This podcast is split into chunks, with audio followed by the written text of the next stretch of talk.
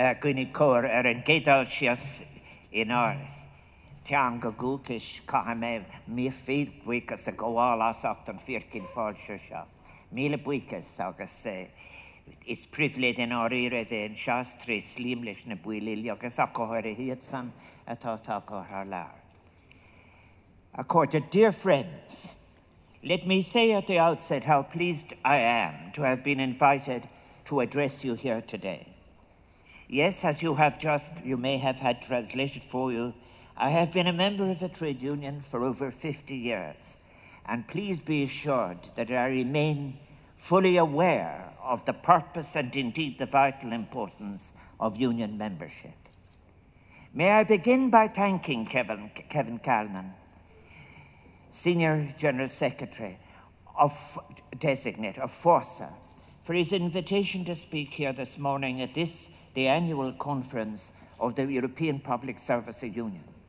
Your federation, with over its 8 million members across Europe, 200,000 of whom are members of the five Irish trade union affiliations, including FORSA, which is the largest public sector union in this country.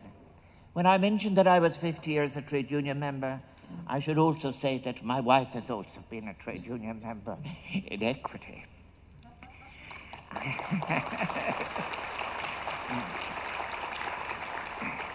but I'm absolutely delighted that this conference of your federation, which is held every five years and which is taking place here in Dublin. Dublin, as you may have heard, is indeed a city with a proud tradition in the history of the trade union movement.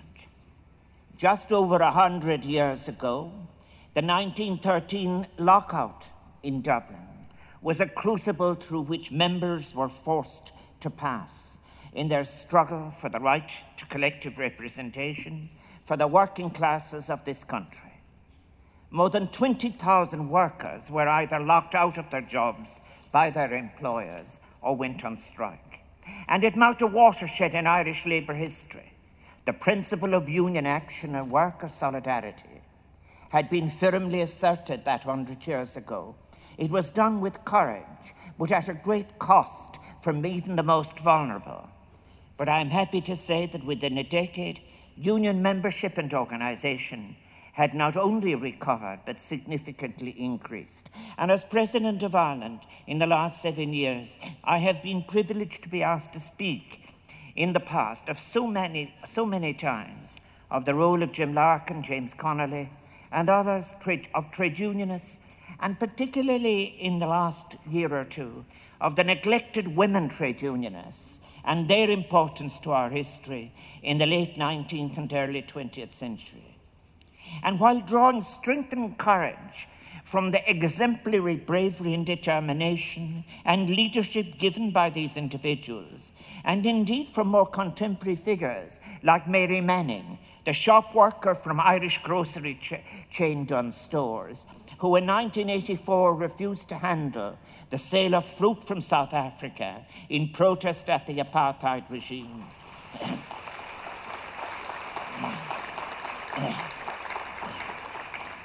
The labour movement has always drawn its greatest strength from its collective ability, the collective ability and character of its membership, from the hundreds of thousands of people willing to demonstrate solidarity in their workplace towards their fellow citizens and towards people all over the world.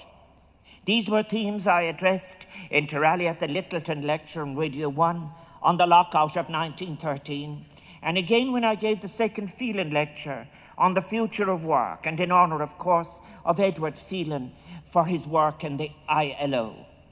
But I so welcome you, delegates. EPSU works hard to deliver better working conditions, improved health and safety, and enhanced rights for its members negotiating best practice agreements that improve the working lives of European public service workers and ensuring quality services thus for citizens. And I know too that a particular concern for EPSU is the issue of gender inequality, an issue to which I will return.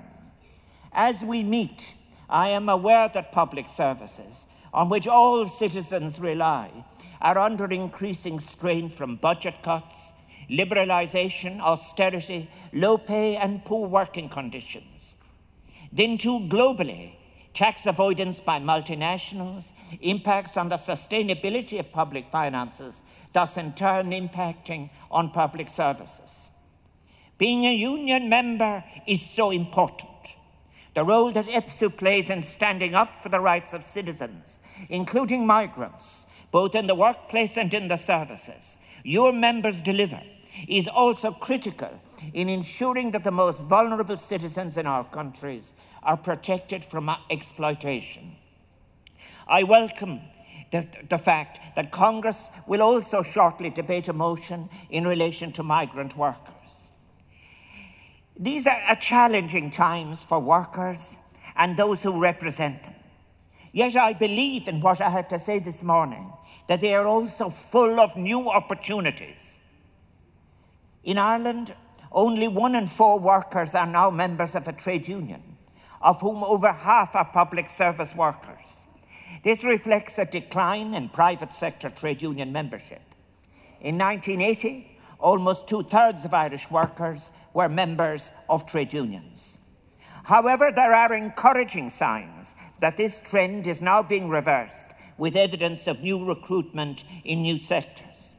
The trade union movement, we must continually remind ourselves, emanates from a powerful, proud tradition, from which in turn civil rights movements, the anti apartheid movement, equal rights movements could call ab initio for their support.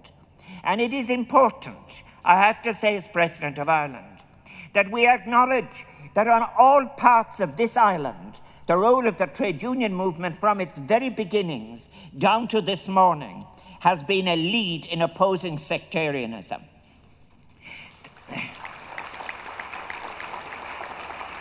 The trade union movement has also, we remind ourselves, has also been an international one.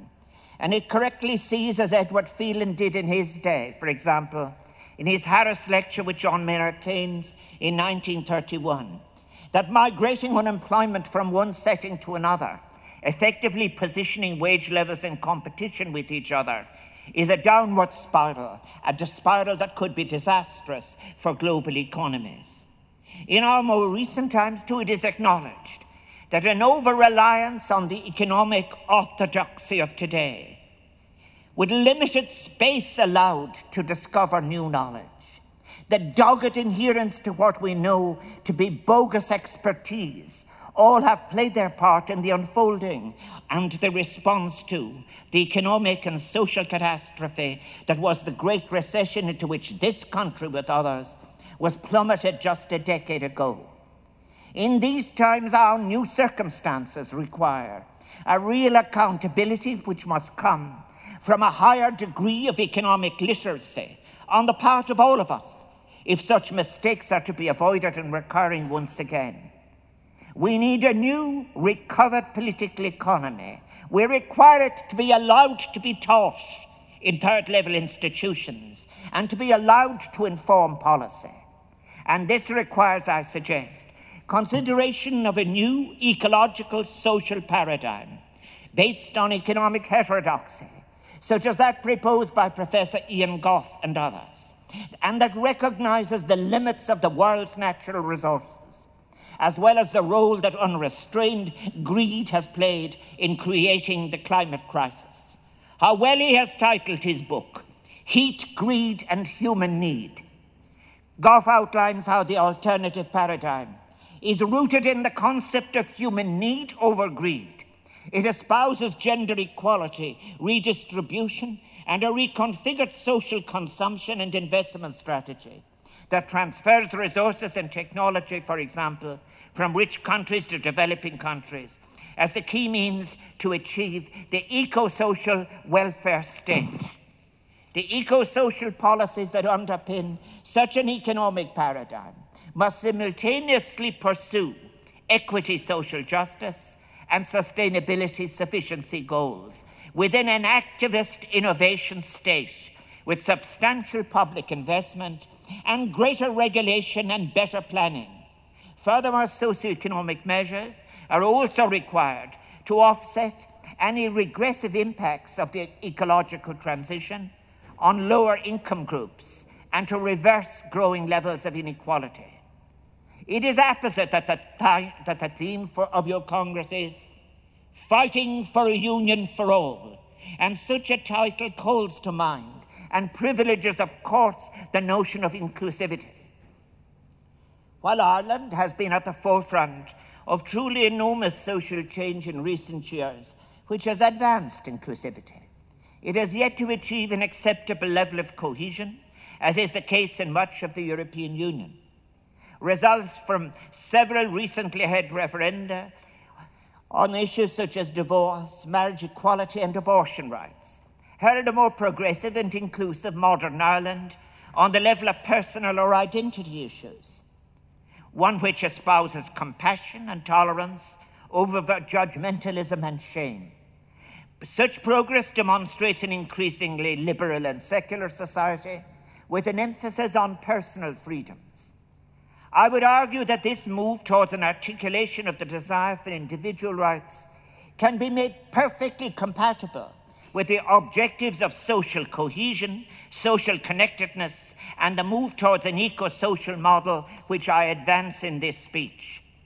Unfortunately, however, I am struck by a growing divergence between such social progress at the level of personal freedoms on the one hand, and the speed at which the country and many others globally are proceeding with regard to social equity or labour policy and in particular workers' rights and conditions.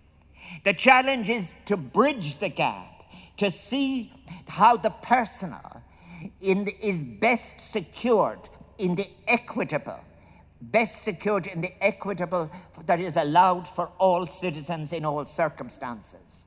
And that leads me to question to the question of the future role of the International Labour Organization, to which I've referred already the only surviving international institution that was created from the ashes of World War I, which in its constitution refers to social justice as being essential to lasting universal peace. In our present circumstances, almost a hundred years after that constitution was first proclaimed, its spirit of idealism and of vital moral purpose is more urgently required now more than ever. Yet it is seriously undermined it begs the question of how is the ILO to rededicate itself to its founding mission in the context of an ongoing assault on workers' rights. I believe that the founding message given expression in an achievable agenda of the ILO must be vigorously brought to the attention of the world by all of us, who believe, all of us who believe in equity and the dignity of work. How much better it would be if the necessary elements of what constituted social cohesion was forming the basis of the discourse that prevailed today in the streets of the world, rather than the excluded being abandoned to become the prey of xenophobes, homophobes, and racists. And being positive, I suggest that all the prevailing ruling concepts in our present economic discourse flexibility, globalization, productivity, innovation, social protection, decent work, are capable of being redefined, of given a shared moral resonance made useful within the context of an ecological social paradigm. On the subject of ecology, it cannot be denied that the most pressing issue facing all of us as a global community and inhabitants of a planet that is in peril, owing to the insatiable unrestricted consumption of the Earth's finite natural resources since the onset of the Anthropocene, but accelerated so much in the last 250 years. I speak, of course, of the climate crisis. And let me say first that I see the role of public servants as being transformative in acting as champions for climate action, both in terms of mitigation and adaptation.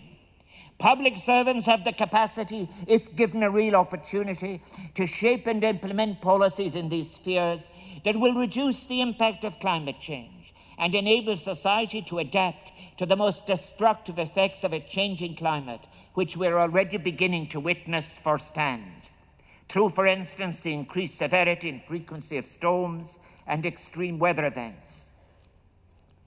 There exists now a great opportunity to give leadership and for trade unions as progressive institutions to play a strong role in pushing for fair, ambitious, and binding international agreements on greenhouse gas emission reduction targets. Trade unions can give leadership in achieving these targets in a sustainable and equitable way. And while the European Union has set a binding emissions targets for 2020 and 2030, we must now plan for full decarbonisation of our European economies by 2050, thus encouraging the rest of the world to follow suit and urging in the strongest possible measure the current United States administration to reconsider its regressive and pernicious decision to leave the global Paris Agreement.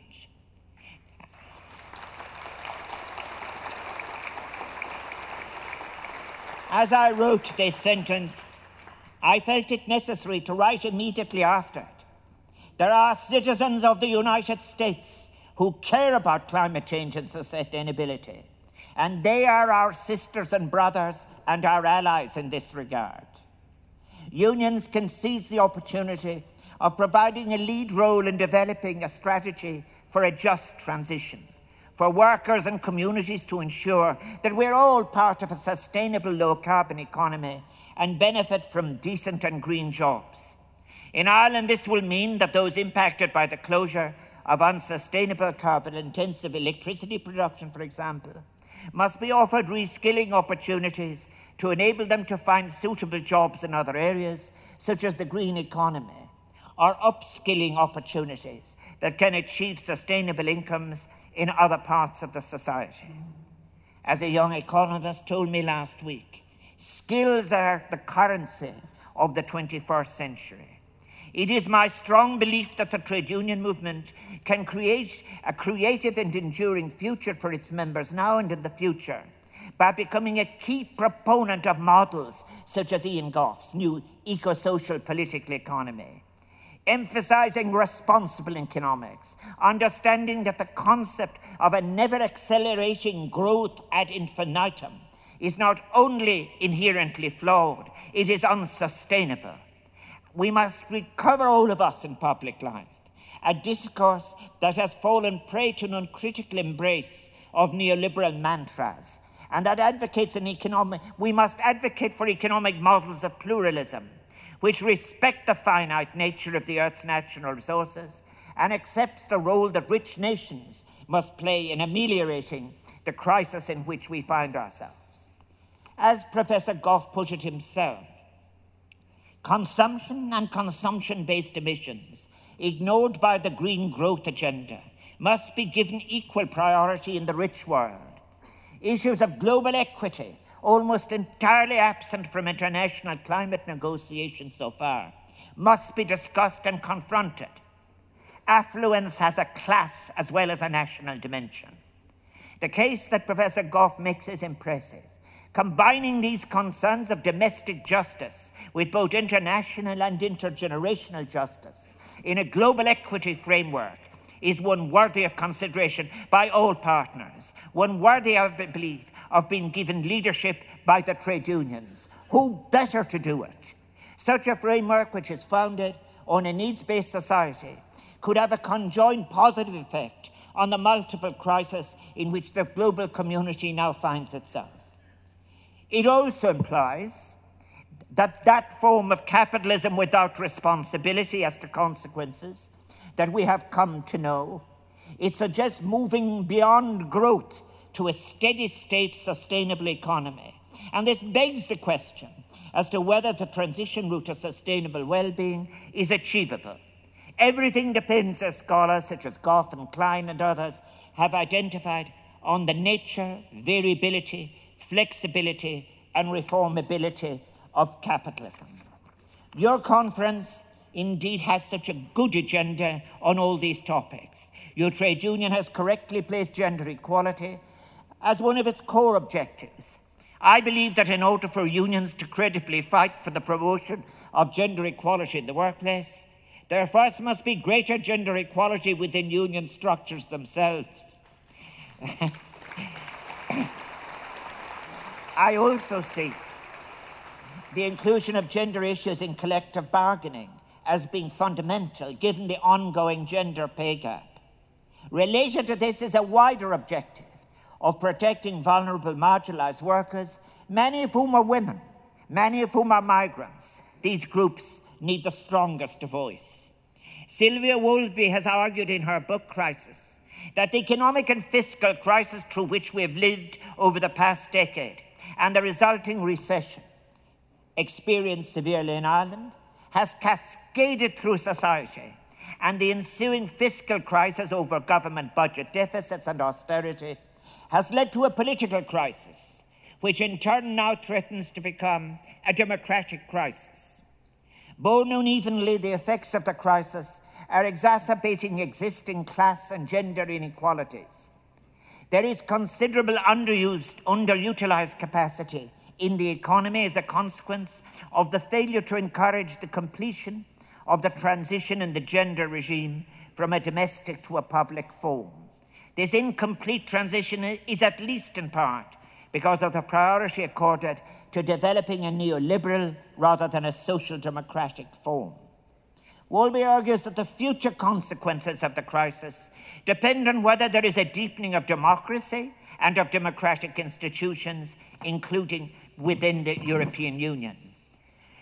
Within such considerations must be the issue of the relation of the economy to social policy and the definition of the role of the economy as an instrument or determinant of public good. And globalization is a topic to which I have found it necessary to return frequently in my speeches.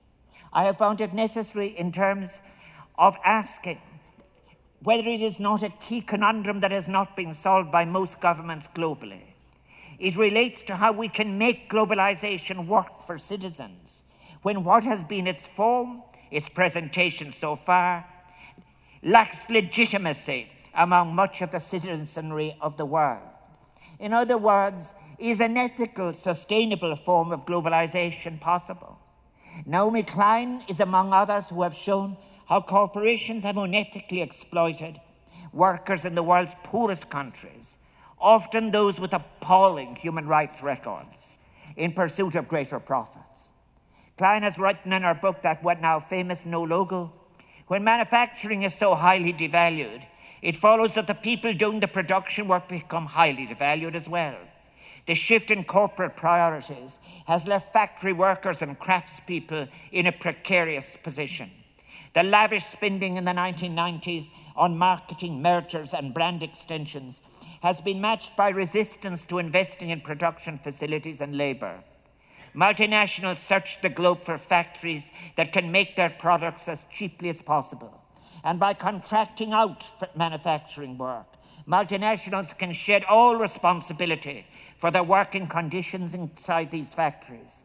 The contracting allows multinationals to refocus on the needs of their brands as opposed to the needs of their workers it follows that left unchecked, such a form of globalization will lead and is leading to a wider gap between rich and poor, with the poor getting poorer.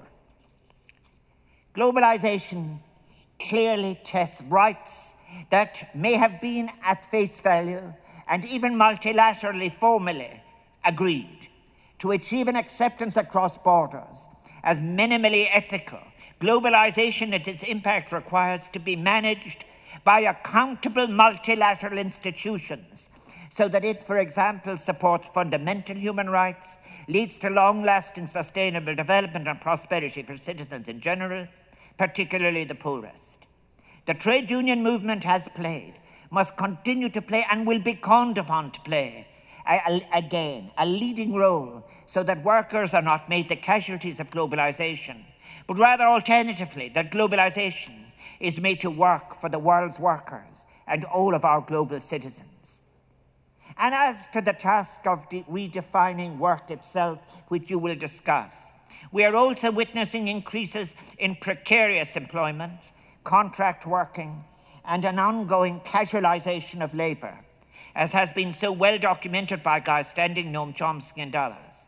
The new emerging trends in work practices sometimes called innovations, are only innovations in a very and particularly narrow way, to my mind, insofar as they propose to maximize profits for employers and reduce employees' labor rights. I see this trend as part of an inexorable race to the bottom, and I believe that regulation is required in order to protect those most vulnerable in society from being exploited as a result of the most adverse effects of these new models of work. For example, Dr. P- P- Patrick Carmody has recently shown in very important recent research on casualisation and tax supervision how ride sharing and virtual capital have resulted in what he calls a hollowing out of the formal sector and a rise in the so called precariat worker. Whereas many speak of the sharing economy, a more accurate ways to describe it might be the on demand economy, where firms divest themselves of their responsibilities to employees, reducing the structural power of labour. This represents an undermining of any social contract between the parties. And then there are two one must consider how an abuse of digitalization is drawn to assist in this regard. We now we see now online workers, often that are not covered by employment law or collective agreements, and seldom have access to social security, paid leave, or paid training, owing to the fact that the platforms require workers to register as self employed. These recent developments in the world of work are nothing less than a recrudescence of some of the worst practices of the 19th century.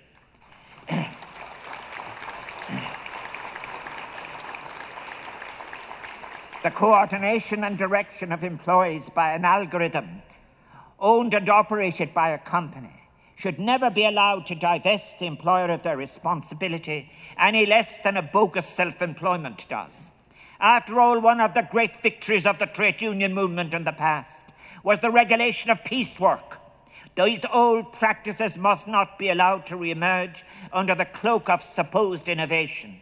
It must remain an important objective of the left and of unions to reverse the systematic neglect and devaluation of working class lives. The ongoing displacement of secure, certain, regular employment, to achieve which trade unions were established after all, by uncertain, precarious jobs and characteristic chronic insecurity, is a major cause for concern. Workers are too often expected to demonstrate what is called flexibility, by which is meant a willingness and ability to readily respond to changing circumstances and expectations without adequate information or recompense. This flexibility is often not matched, however, with any security of tenure or appropriate income by employers, with the vista of zero hour contracts now appearing ever more prevalent an uncritical globalization pursued without consideration as to impact or social consequences. It can be shown as had a negative effect, of course, on climate change. More goods being produced and consumed, more transport of goods across lang- longer distances, shorter product obsolescence cycles, more consumerist and materially driven societies, they all come at a significant price in terms of the impact on finite natural resources and greenhouse gas emissions. I haven't spoken of the softer impacts of globalization, such as cultural homogenization, as well as adverse effects on local communities and economies. For this is perhaps one of the greatest problems with globalization. Macroeconomist exponents can all too easily evaluate the economic benefits of globalization if narrowly calculated on aggregate across countries, but fail to capture the harder to, harder to quantify negative intangibles to which I have been referring.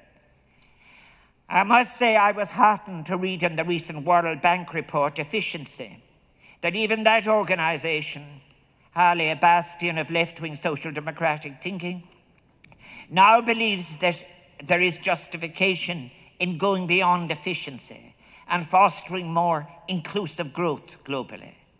After decades of mainstream economic commentary, espousing the virtues of privatization, deregulation, and a smaller role for the state, what I think was the destruction of epistemic plurality in third level colleges, where you could not have certain paths to knowledge. There was only the one. We now appear to be at a turning point in the economics discourse, thanks to brave, insightful contributions of economists like Gough, Mariana Mazzucato, and Sylvia Walby. And Mariana Mazzucato, in her books, The Entrepreneurial State and the Value of Everything, effectively rebukes the austerity fueled worldview that in order to restore growth after the 2008 financial crisis, all that was needed was to reduce deficits by cutting public spending, arguing instead that government investment in areas like education, research, and technology is a key component of economic growth. And even in orthodox institutions, as the less than radical International Monetary Fund, have slowly evolved even their thinking on austerity as a strategic tool, believing that it can be self defeating, as indeed it was. As Keynes argued over 80 years ago, if governments cut spending during a downturn, a short lived recession can become a fully fledged depression. This is precisely what occurred in Ireland when the economic recession of 2008 turned into an economic depression in 2009 and an economic recovery delayed until 2014. This prolongation and intensification of the economic bust resulted in a deepening of the experience of, as well as a widening of the exposure to a range of attendant social ills that were a direct result of a prolonged period of constrained underinvestment by the state, many of which have not yet been resolved. Long before Mazzucato and the spiritual fathers of creative thinking in the public sector, John Maynard Keynes and Polanyi, called on policymakers not just to think about counter cyclical spending as a way to reduce the impacts of recessions and avoid overheating economies, but to think strategically to identify how investments can help shape citizens' long term prospects for the better. Polanyi went on to argue in The Great Transformation that free markets themselves are products of state interventions, outcomes of public and private actions. And this astute observation became inconveniently forgotten in much of the austerity based neoliberal commentary around that recent economic crisis. And I was referred to as an academic. I was proud to be a university teacher. But I am appalled at the paucity of thinking and intellectual work in the formation of young economic students who are, should be allowed access to pluralist thinking, not the single, single failing rut of one economy.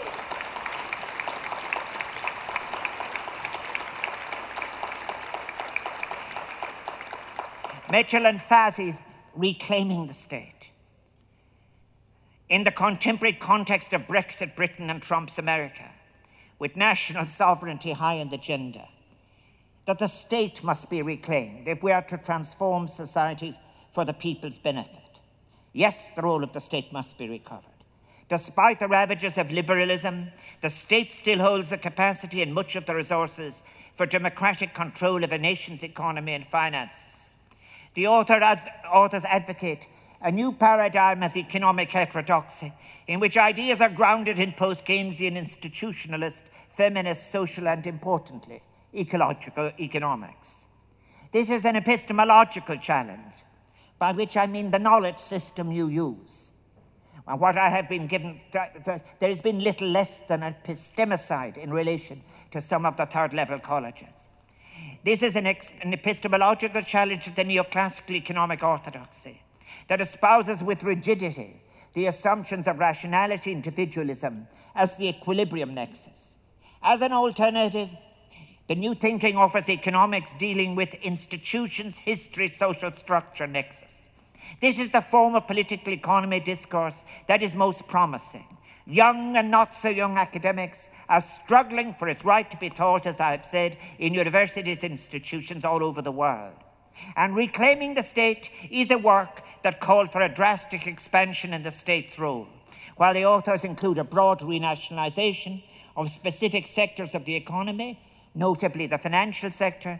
Mitchell and Fazi also call for a new and updated notion of planning one which places the commanding heights of economic policy under democratic control to enable the urgently needed socio ecological transformation of production and society to happen.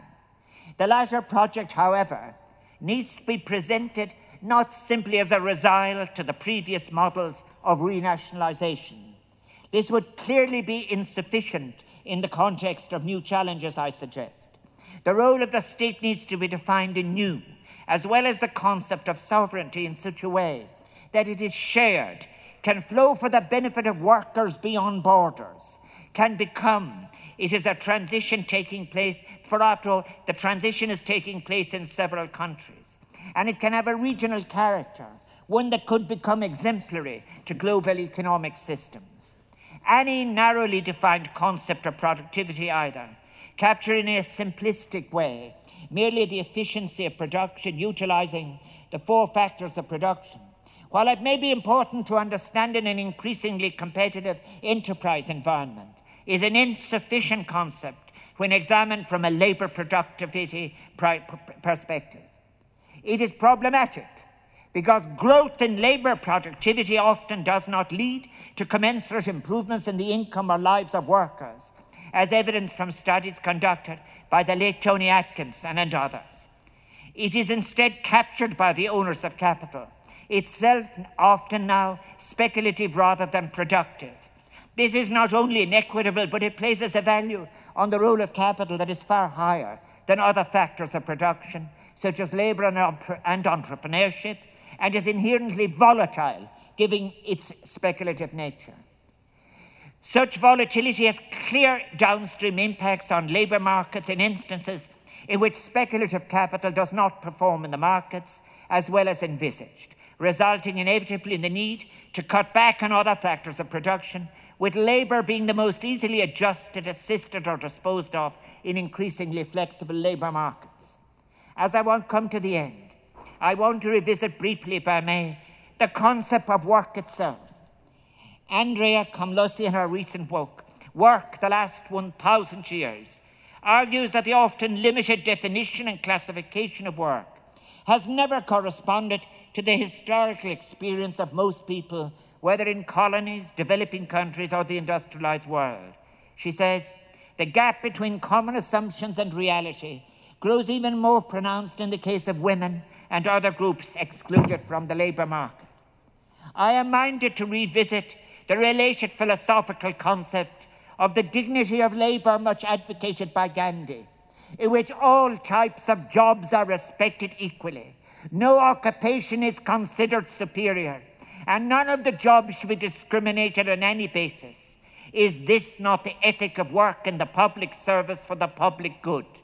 I believe a corollary of this concept is that a return to the fundamentals of decent, secure jobs would be a widespread increase in job satisfaction, a better sense of accomplishment, and improvements in the quality of life across nations, a vision in which these concepts become more embedded in the citizenry, and in particular, employers, is perhaps a provocative, even radical, as it attempts to upturn the commonly held assertion that money and wealth accumulation is the primary motivation behind humans' desire to work. The fact that there was never any empirical basis for this has never bothered many of its propagandists.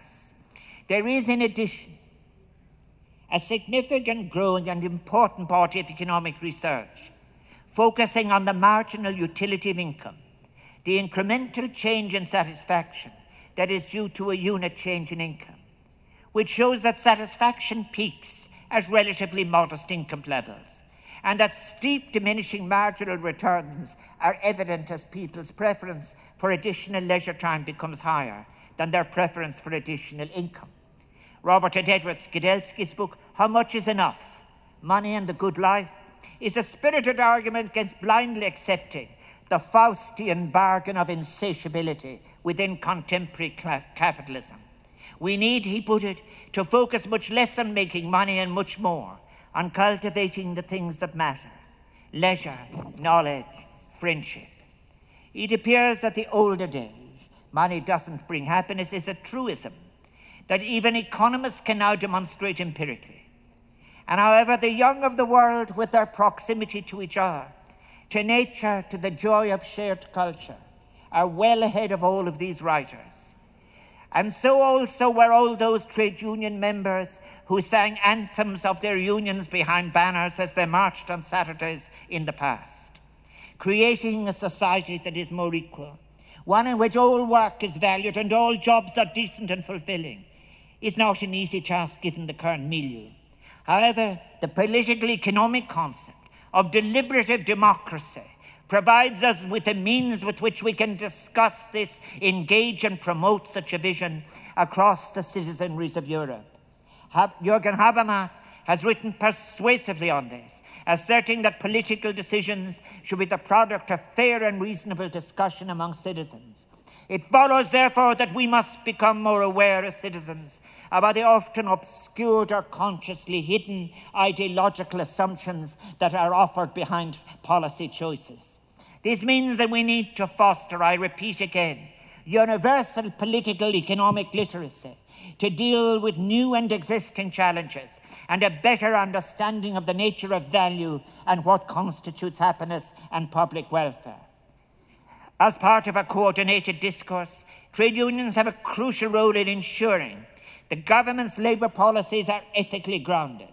But unions also have a role in realising this vision of a more ethically minded citizenry and a new eco social economic paradigm, the components of which I have been offering in this speech. And one of the ways in which we to do this is to re-establish or embed and or enhance Glaucon's social contract between the citizen and the state, something which has been heavily eroded in much of Europe following decades of attack from a prevailing neoliberal orthodoxy, eroding labour rights through laissez faire policy and an almost fetishized embrace of unfettered globalization.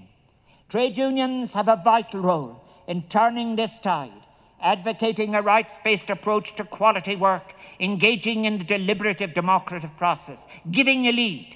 And what are the lessons we've learned? I believe that there are many in policy in, uh, when it comes to the myth of the self regulating market.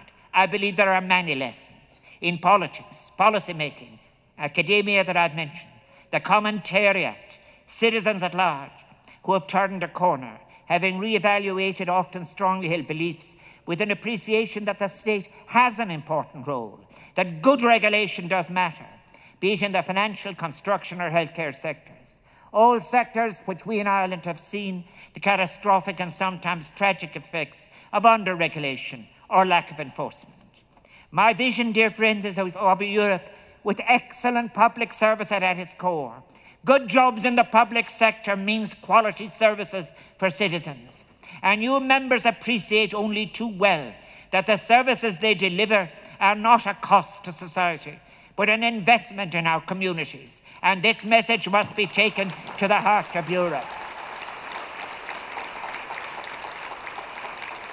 And at the very end, I say this the centrality of individualism as a source of values, with its emphasis on individual consumption, individual acquisitiveness, insatiable acquisitiveness, wealth accumulation, ill informed hostility to the state and its institutions and those who work in them, has had a corrosive effect on our lives. I hope that we're on a pathway of learning as peoples across Europe, that we must avoid the excessive materialism that was apparent, for example, in this country itself, too, in the, during the so called Celtic Tiger. And that we move away from narcissistic individualism and towards collective solidarity. And neither should there be any notion, may I suggest with humility to trade union leaders, there should never be a notion of a former member. Being a trade union member Uh, from the moment of joining and belonging and sharing is a life choice anticipated by the young, cherished to the end. And always it is the case. And that is why people will introduce themselves and said, we were union people. And several global studies, such as the World Happiness Report, as well as qualitative research, such as that by Esping Andersen, clearly demonstrate that those countries that manage to foster this collective solidarity, that abide by the principle of a strong social contract, that believe in the benign and even transformative possibilities of the state and its institutions, that provide universal social protection, all report the highest quality of life and life satisfaction using both objective and subjective measurements. Dear friends, it has been a pleasure to speak to you. Thank you for your invitation. Míle buíochas.